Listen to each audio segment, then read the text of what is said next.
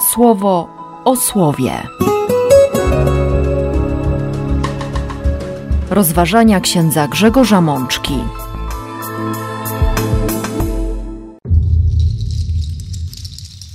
W niebowzięcie Najświętszej Maryi Panny. Z Apokalipsy świętego Jana.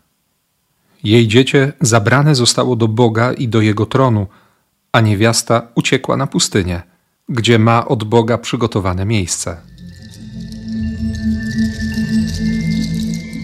Z Psalmu 45. Cały majestat córki królewskiej płynie z wnętrza, choć odziana jest w bogato haftowaną szatę ze złotymi frędzlami. Z pierwszego listu świętego Pawła do Koryntian. Trzeba, by on królował, aż położy wszystkich nieprzyjaciół pod swoje stopy. Ostatnim nieprzyjacielem, którego uczyni bezczynnym, będzie śmierć. Z Ewangelii według świętego Łukasza. Duch mój weselem się napełnił dzięki Bogu, mojemu Zbawicielowi, że spojrzał na taką małość swojej służebnicy. Dziś uroczystość w niebowzięcia Najświętszej Maryi Panny. Mamy przepiękną, bogatą liturgię, bo i msza wigilijna z fragmentami czytań z drugiej księgi Kronik o uroczystości wprowadzenia Arki Przymierza do miasta świętego przez Dawida. Potem fragment 132 psalmu, który jest jakby kontynuacją opisu tego wydarzenia. Wreszcie kilka zdań z pierwszego listu do Koryntian – nieco późniejsze wersety niż te, które słyszymy dzisiaj, o tym, że, że śmierć już nie króluje, że zwycięstwo jest w Jezusie Chrystusie, zwycięstwo nad każdą śmiercią. I wreszcie dwa wersy, dwa zdania z jedenastego rozdziału Ewangelii Łukasza, kiedy któraś z kobiet w takim niezwykłym uniesieniu błogosławiła matkę Jezusa. A Jezus na to spokojnie odpowiada: Tak, owszem, ale przede wszystkim błogosławieństwo jest nad tymi i w tych, którzy słuchają słowa i je zatrzymują, strzegą tego słowa, żyją słowem. Oczywiście to jest najpiękniejsza charakterystyka Maryi, tej, która usłyszała i zaczęła strzec, postawiła straż przy słowie Boga. Nie po to, żeby, żeby to słowo zatrzymać, żeby ono się nigdzie nie wydostało, ale po to, by by znalazło miejsce w jej sercu, w jej życiu, w całym jej wnętrzu. Święty Augustyn, kiedy będzie mówił o Maryi, powie tak bardzo wyraźnie, bardzo mocno i może dla niektórych z nas nieco szokująco, że o wiele ważniejsze jest, że Maryja jest uczennicą Boga niż Bożą Matką. Zresztą będzie w tym kontekście również używany łaciński tytuł nie tyle Mater Dei, Matka Boża, co Dei Para, czyli rodzicielka Boga. To jest, to jest rzecz niesamowita, niezwykła. A ciągle w myśleniu Kościoła, szczególnie tego Kościoła pierwszych wieków, kiedy wiele dyskutowano na temat Maryi, kiedy pojawiały się różne myśli, różne herezje również, prostowane przez poszczególne synody i sobory, było w Kościele to przekonanie, że być uczniem, że słuchać, że zrobić miejsce w sobie dla Bożego Słowa jest najważniejsze w życiu chrześcijanina. I to pokazuje właśnie Maryja. Taką postawę, takie serce, takie życie, taką przestrzeń, którą robi przez swoje Amen. I co prawda dość późno, bo, bo 71 lat temu, 1 listopada 1950 roku, w Konstytucji Apostolskiej Munificentissimus Deus papież Pius XII ogłosił powagą Pana naszego Jezusa Chrystusa, świętych apostołów Piotra i Pawła i naszą ogłaszamy, orzekamy i określamy jako dogmat objawiony przez Boga, że niepokalana Matka Boga, Maryja, zawsze dziewica, po zakończeniu ziemskiego życia z duszą i ciałem została wzięta do chwały niebieskiej. Prawie 1600 biskupów i niezliczone tłumy wiernych usłyszały to uroczyste orzeczenie. Bo było to ogłoszenie prawdy, która, która w Kościele żyła od dawna. W VI wieku, 15 sierpnia, zostało ogłoszone przez jednego z cesarzy osobne święto, właśnie dla uczczenia w niebowzięcia. I oczywiście nie rozstrzygamy tematu, czy Maryja umarła, czy tylko zasnęła, natomiast naszą radość budzi dziś fakt stwierdzony uroczyście, że i ciało, i dusza, cała Miriam z Nazaretu, matka Jezusa Chrystusa, została wzięta do nieba, została porwana do nieba. O porwaniu mówi nam dziś fragment Apokalipsy. Dwa wielkie znaki, a właściwie, jakby to powiedział jeden z moich profesorów z seminarium, wielki znak i inny znak. Kościół od samego początku traktuje ten tekst Apokalipsy w dwojaki sposób. Nakładają się jakby dwa obrazy. Pierwszym obrazem jest Maryja, a drugim jest Kościół. To jest tekst zarówno o Matce Jezusa, o niepokalanej, o w niebo wziętej, jak i o wspólnocie Kościoła. Wielki znak. Kobieta w chwale, niewiasta w chwale. To określenie niewiasta, którego często używa święty Jan w Ewangelii, właśnie w odniesieniu do Maryi, jest w bardzo prostej i krótkiej linii, choć odległej czasowo, nawiązaniem do, do trzeciego rozdziału Księgi Rodzaju. Ten moment, w którym człowiek dokonał wyboru, strasznego wyboru, niezwykle brzemiennego w skutki, w poważne konsekwencje, by Bogu nie ufać, by dać się namówić na dystans, na niewiarę, na ostrożność, na przekonanie, że Bóg wcale nie chce dobra, że w pewnym sensie jest oszustem, jest kłamcą. Ojciec kłamstwa przekonał człowieka, że Ojciec Niebieski jest kłamcą. I tam właśnie pada to słowo niewiasta. Wprowadzam nieprzyjaźń między ciebie a niewiastę, między twoje potomstwo a jej potomstwo. To potomstwo niewiasty, ten potomek niewiasty, jak mówią niektóre przekłady słowa, zmiażdży głowę węża, zdepcze głowę węża. I oczywiście odnosimy ten tekst do Jezusa Chrystusa, który, który to uczynił w sposób niezwykły i niespodziewany przez krzyż. Ale wróćmy do Apokalipsy, do tego odsłonięcia, jak mówią niektórzy, tego odsunięcia pokrywki garnka, żeby zobaczyć, co jest w środku. Niewiasta w chwale, krzycząca w bólach i mękach porodu. A potem inny znak. Ogromny wąż, ognisty, siedem głów, dziesięć rogów, na głowach siedem diademów. Niezwykła potęga, okazałość, mądrości, uzurpacja wszelkiej władzy. I jeszcze jakby dla własnego kaprysu, na dowód swojej potęgi, rzuca ogonem i, i zmiata trzecią część gwiazd. Obraz pychy, obraz wściekłości. Kto się może przeciwstawić? Niektórzy mówią, że, że to właśnie ten czas, że lata, w których my żyjemy, są czasem spełnienia tej wizji apokalipsy. Tak wiele zła, które się panoszy, które wydaje się być bez granic, któremu nikt się nie może przeciwstawić. Ale wiemy, że ten czas jest od początku Kościoła. My żyjemy w tym czasie apokalipsy, odsłaniania kolejnych tajemnic Bożych, przede wszystkim tajemnic Bożej miłości. Miłości, która, która nie jest już tajemnicą, która stała się człowiekiem, rozbiła swój namiot między nami i jest dostępna na wyciągnięcie ręki. Będę to ciągle powtarzał, bo jest to dla mnie niezwykłe doświadczenie, bardzo przejmujące. Miłość na wyciągnięcie ręki. Kiedy podchodzimy do komunii, kiedy wielu z nas korzysta właśnie z tego gestu wyciągniętej dłoni po ciało Boga, by ciało Boga zostało położone, by na chwilę zatrzymało się na naszych dłoniach. I wiem, że wielu z Was właśnie w taki sposób przyjmuje Komunię Świętą.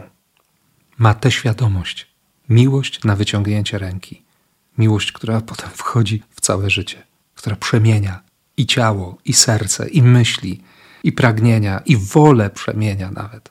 A nagle naprzeciwko staje smok. Ma taką ochotę niepohamowaną żądzę, by pożreć to dziecko, gdy tylko niewiasta urodzi. I sytuacja na pozór byłaby beznadziejna, bo kobieta, która urodzi, jest bezbronna.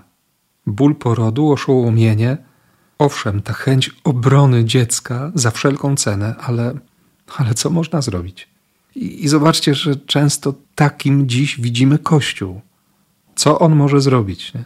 Jakby bezbronny, poraniony, wydaje się być miażdżony z prawa, z lewa, różnymi ciosami powalany na ziemię. Zresztą i w samym Kościele nie dzieje się zbyt dobrze, a jednak Kościół ciągle rodzi Chrystusa. Rodzi dzieci Boga. Bo tego nas uczy Maryja. To było jej posłanie. To było jej fundamentalne doświadczenie. Ten miecz, który przeszył jej serce. My mamy w Kościele mocno rozwinięty kult Matki Bożej Bolesnej, ale dla ojców Kościoła to proroctwo Symeona było zapowiedzią narodzenia Kościoła. Miecz to słowo Boga, to jest jedno z imion Chrystusa. Słowo Boga jest jak miecz. Przeczytamy o tym choćby w liście do Hebrajczyków. To słowo rozdarło serce Maryi pod krzyżem, po to, żeby w niej właśnie znalazła się cała wiara Kościoła. Żeby ona w swoim sercu przechowała wiarę Kościoła przez ten czas, kiedy, kiedy nikt nie wierzył, kiedy nikt nie miał nadziei, bo wszystkie nadzieje zostały ukrzyżowane, bo wydawało się, że, że już nic się nie da zrobić. Ale czytamy w Apokalipsie, że dziecię niewiasty zabrane zostało do Boga i do jego tronu. Tam w języku greckim jest napisane, że zostało porwane, gwałtownie porwane. Tego samego słowa używają ewangeliści, kiedy Jezus mówi o gwałtownikach, którzy porywają się na Królestwo Niebios. Że to jest czas gwałtownego zdobycia Królestwa. Bóg uratował to dziecię. Bóg ratuje swoje dzieci przed smokiem. To Bóg jest Bogiem, a nie demon. A niewiasta uciekła na pustynię, gdzie ma od Boga przygotowane miejsce. Nawet pustynia staje się przyjaznym miejscem, kiedy Bóg się w to angażuje, kiedy Bóg się wtrąci. To, co dla nas niemożliwe, to, co dla nas nieprzyjazne, to, co według naszej logiki, naszego myślenia, naszego doświadczenia również, absolutnie nie sprzyja Bożym zamiarom, może się okazać najlepszym miejscem dla spełnienia Bożej woli, Bożych pragnień. Zresztą przeczytamy choćby w szesnastym wersecie dwunastego rozdziału Apokalipsy, że, że ta ziemia pustynna udzieliła pomocy, otwarła swoją paszczę i wchłonęła rzekę, którą wąż wypluł ze swojego pyska. Dla Boga nie ma nic niemożliwego. I dlatego On jest jedynym, któremu możemy i któremu mamy oddawać chwałę, który chce się sycić naszym pięknem i w którego oczach my mamy niezwykłą wartość potężną, przeogromną. Przeczytamy o tym choćby w 45 psalmie. Mnie osobiście bardzo ujmuje i jest odkrywcze to tłumaczenie 14 wersetu, który w przykładzie Biblii Tysiąclecia brzmi: Córa królewska wchodzi pełna chwały, odziana w złotogłów. A we wprowadzeniu do dzisiejszego komentarza e, słyszeliśmy wszyscy: Cały majestat córki królewskiej płynie z wnętrza choć odziana jest w bogato haftowaną szatę ze złotymi frędzlami. Wnętrze, serce, pragnienia, myśli. Dla kultury semickiej to serce było miejscem, było jakby tyglem, w którym mieszały się wszystkie emocje, wszystkie pragnienia, również myśli. Całe piękno, cały majestat płynie z wnętrza. Bo pamiętamy słowa Archanioła Gabriela, którymi przywitał się z Maryją w czasie zwiastowania. Bądź pozdrowiona, uciesz się, rozraduj się, jesteś pełna łaski. O tym mówi nam inny dogmat, nieco wcześniejszy, o niepokalanym poczęciu Najświętszej Maryi Panny. Pełna łaski, majestat płynący z wnętrza, niczym niezasłużony, ale dany w absolutnej, w pełnej wolności przez Boga, przez tego, który jest Bogiem i dla którego nie ma niemożliwych rzeczy. Patrzymy dzisiaj na Maryję, która jest wypełniona łaską, z której wnętrza wypływa sama miłość, samo dobro, zgoda na to wszystko, co Boże, to nieustanne Amen. I jednocześnie prosimy, by tak też wyglądały nasze serca. Po to otrzymujemy dzisiaj takie słowo, aby, aby ono nas pobudziło, aby nas obudziło, aby nas umocniło do podejmowania właśnie takich decyzji, do deklaracji, za którymi idą czyny, słów, które są potwierdzone życiem. I nie dlatego, że możemy teraz czymś zabłysnąć wobec naszego Ojca, który jest w niebie, ale dlatego, że możemy przyjąć Jego łaskę, że możemy ciągle, często przez mozolną pracę, robić Mu miejsce w naszym wnętrzu, przygotować miejsce dla Jego słowa, dbać o to, żeby, żeby Bóg czuł się dobrze w świątyni naszego serca, naszego życia. A wiemy, że odpowiedzią Boga na to wszystko jest, jest potęga łaski. Jest łaska, która daje życie. I o tym nam mówi dzisiaj apostoł Paweł w tym 15 rozdziale pierwszego listu do Koryntian. Chrystus powstał z martwych. Bo jeżeli w tym życiu całą nadzieję złożyliśmy w Chrystusie i jeśli Chrystus nie zmartwychwstał, to ta nasza wiara byłaby bezużyteczna, nadal pozostawalibyśmy w grzechach i bardziej niż wszyscy ludzie bylibyśmy godni politowania. Ale Chrystus powstał z martwych. I znów odwołanie do raju. W Adamie wszyscy umierają. Nosimy w sobie konsekwencje tej niewiary, tej nieufności. Budujemy sztuczne dystanse między nami a Bogiem.